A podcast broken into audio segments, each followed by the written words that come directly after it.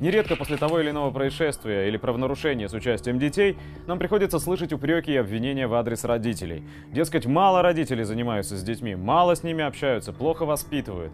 Очередное столкновение с подобными рассуждениями в сети заставило меня призадуматься о том, насколько действительно виноваты родители и насколько невинно все наше общество.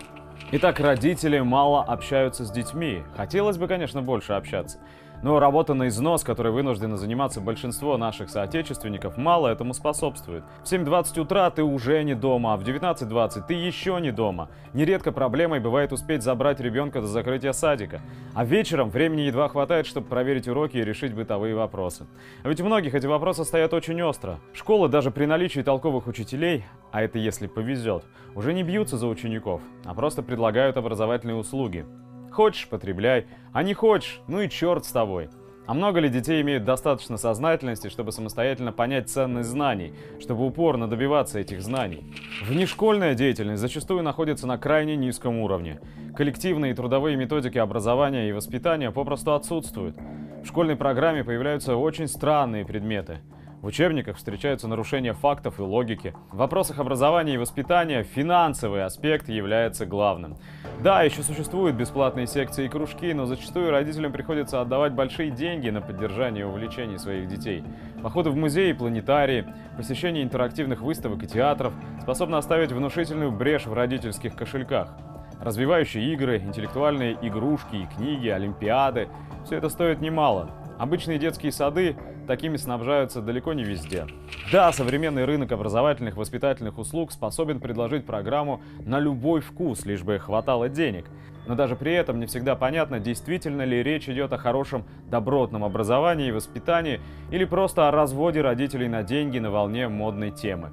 В общем и целом, ребенок в нынешних реалиях – это чертовски дорогое удовольствие. Зачастую именно семьи с детьми оказываются в экономической группе риска. И при этом речь идет о самых базовых потребностях, вроде питания, одежды, здоровья. Но даже если у родителей есть желание и возможности детьми заниматься, то о наличии соответствующего навыка обычно говорить не приходится. Педагогика – это сложно, детская психология – это сложно – а какой результат может продемонстрировать не специалист в сложном деле? Скорее всего, результатом такой работы будет брак. Но и этого мало. Зачастую гораздо больше эффект на ребенка оказывает вовсе не воспитание родителей, а внешние факторы, окружающая нас действительность. Тут уже не скажешь, что родители мало общались с ребенком. Тезис, что общественное бытие определяет общественное сознание, все так же верен, как и раньше. Всякий из нас в огромной степени продукт того общества, в котором мы живем. Каким образом родитель должен преодолеть такую мощную тенденцию, столь необоримую силу? Так, по вопросу образования родители могут упорно рассказывать о том, что учеба важна, что без образования ничего не добьешься. Но разве окружающая нас обстановка не твердит об обратном? Разве ребенок не видит собственными глазами, что умный – это вовсе не значит успешный? Разве действительность не говорит ребенку о том, что залогом успеха является предприимчивость, эпатаж – глянец, способность выгодно себя подать и продать. Хватит ли силы родительского голоса, чтобы заглушить крики самого нашего общества?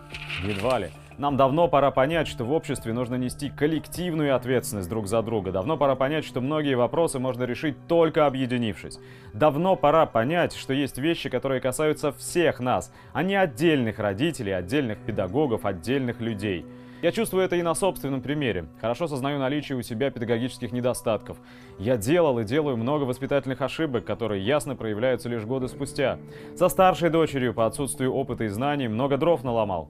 Но важно-то другое. Я не могу эффективно влиять на окружающую нас действительность. А окружение человека не просто может оказать эффект более значимый, чем родительское воспитание или природные задатки, а оно, как правило, этот эффект и оказывает. И ничего особо с этим не поделаешь. Да, конечно, и при неблагоприятной конъюнктуре из отдельных семей выходят замечательные люди. Но так ведь и во время эпидемии кто-то остается здоровым, а во время голода у некоторых рождаются богатыри. Виноваты ли при этом те, кто заболел? Виноваты ли те, кто родил болезного от недоедания? Глупо кормить людей соломой и удивляться их слабому здоровью. Окружающие нас условия могут способствовать развитию человека, как взрослого, так и ребенка, а могут препятствовать. В первом случае человек развивается благодаря, а во втором вопреки. Да, кто-то находит в себе силы преодолеть вредоносное влияние окружающей действительности, а кто-то таких сил не находит. Важно сознавать, что именно общественное бытие формирует наше сознание.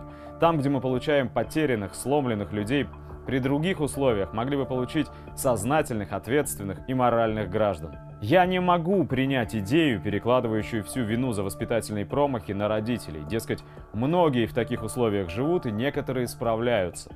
От такого подхода попахивает социал-дарвинизмом. Мол, кинем всех в болото, а там кто выплывет, тот и молодец. В наших силах построить общество на таких основах, которые способствуют развитию человека, его возвышению. Они топят его, стремясь отсеять тех, кто недостаточно крепок, чтобы не утонуть. И если мы не строим такое общество, если мы не боремся за такое общество, то значит, виноваты мы все.